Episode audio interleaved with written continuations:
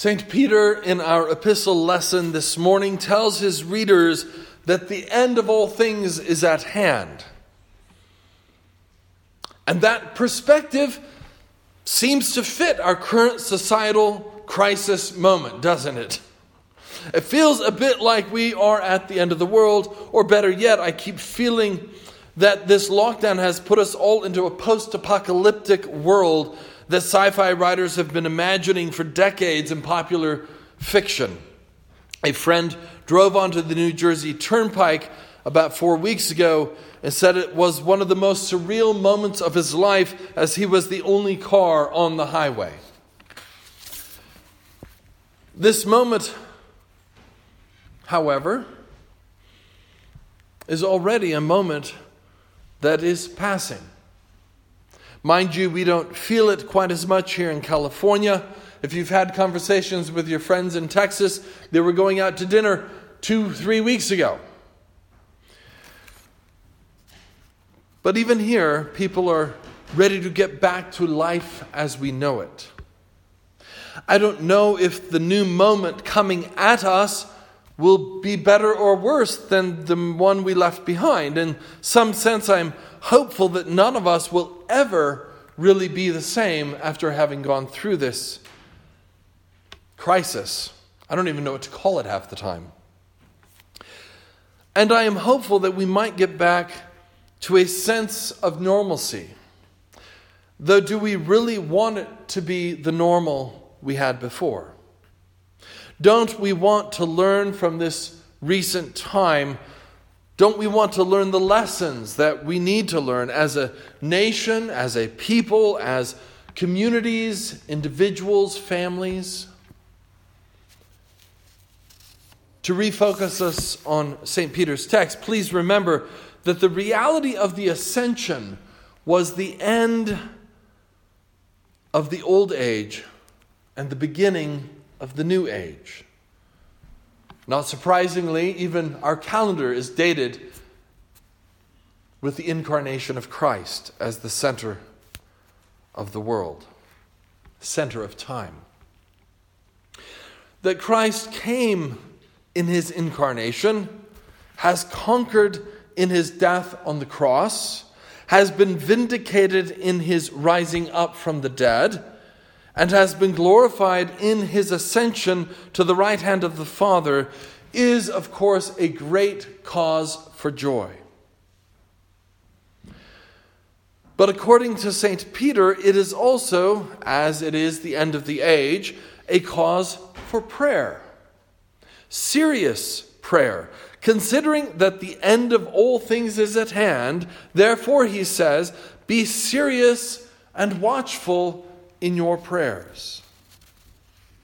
St. Peter's words pound the idea of serious, sober prayer at this moment of transition of the age during his lifetime at the ascension of Christ. And in a sense, it took a long time for this whole, I mean, a generation or two really for this whole shift. But St. Peter's saying right in the middle of it, be serious about your prayer life. I think we could say the same for this transitional moment where things are starting to open up. Perhaps this is the time in our current culture to be very, very serious about prayer. The authorized version says, Be sober and watch unto prayer. The New King James says, Be serious and watchful in your prayers. The word translated sober, excuse me, sober and serious is sophroneo, which means to be prudent with focus on self control, to be reasonable, sensible, serious, keep one's head.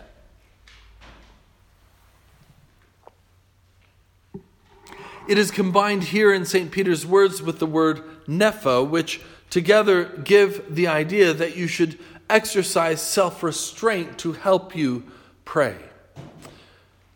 These words, says one scholar's point, one scholar, point to temperance, abstinence from strong drinks, though it suggests also that wariness and cool thoughtfulness which are destroyed by excess.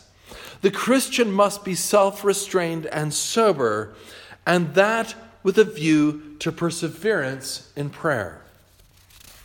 If we, during Ascension Tide, celebrating the end and destruction of sin and death and the reign of King Jesus, if we are being mindful of the, the demise of the old culture uh, that was before the incarnation and the rise of the new culture shaped by Christ, and at various different times, the church does a better job or a less better job of that in the history of the world.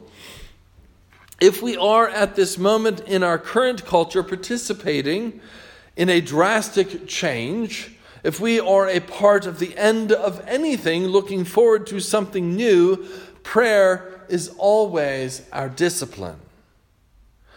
Prayer is always our call.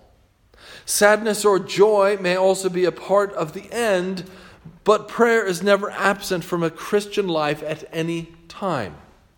Of course, all the more important at crucial times in the life of the church, which in many ways just found out in these last weeks, the church did, that she is considered irrelevant to most of our people and culture, and particularly out here on the West Coast.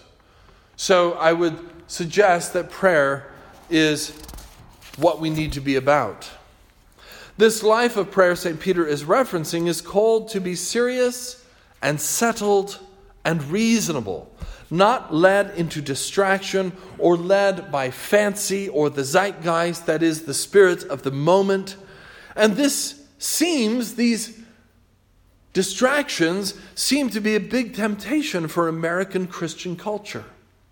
We are keen to be relevant, and thus we are often led astray from the foundation of our life in Christ word, sacrament, and prayer. This serious prayer life is, may I remind us all, right in front of us in the Book of Common Prayer. We are reminded to pray with the communion of the saints, the prayers that the church has always prayed. We don't ignore the moment we are in, but neither are we captive to it if we are faithful to use the gifts we have been given by the church, chiefly in this case, the prayer book and the calendar. Within this life of prayer, Eucharistic, morning and evening, and devotional prayer, we are called by St. Peter to have love. Above all things, he writes, have fervent love for one another, for love will cover a multitude of sins. Be hospitable to one another without grumbling. Love must be at the center of our lives together. It is the chief virtue of the seven virtues. It is one of the three theological verses from St. Paul peace, hope, and love, but love is the chief. Love is the most important characteristic that should shape our lives and our relationships. Prayer is the foundation of a life of love. That's the message for Christian living that St. Peter is giving us today. Fortunately or unfortunately, that doesn't translate well into our pop Christian culture.